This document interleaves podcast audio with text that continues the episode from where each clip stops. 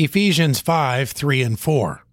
But fornication and all uncleanness or covetousness, let it not be once named among you, as becometh saints, neither filthiness, nor foolish talking, nor jesting, which are not convenient, but rather giving of thanks.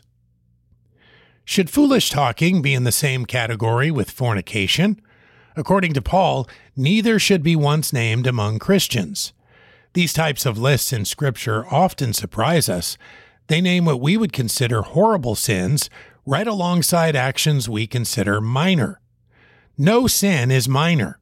In fact, it is likely the sins we have overlooked that are doing the most damage.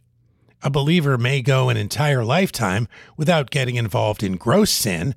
Still, that same believer may have had a lifelong poor witness for Christ because he involved himself in many well accepted sins.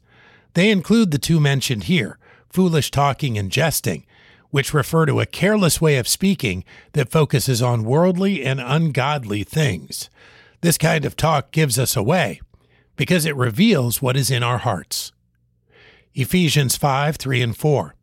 But fornication and all uncleanness or covetousness, let it not be once named among you, as becometh saints neither filthiness, nor foolish talking, nor jesting, which are not convenient, but rather giving of thanks.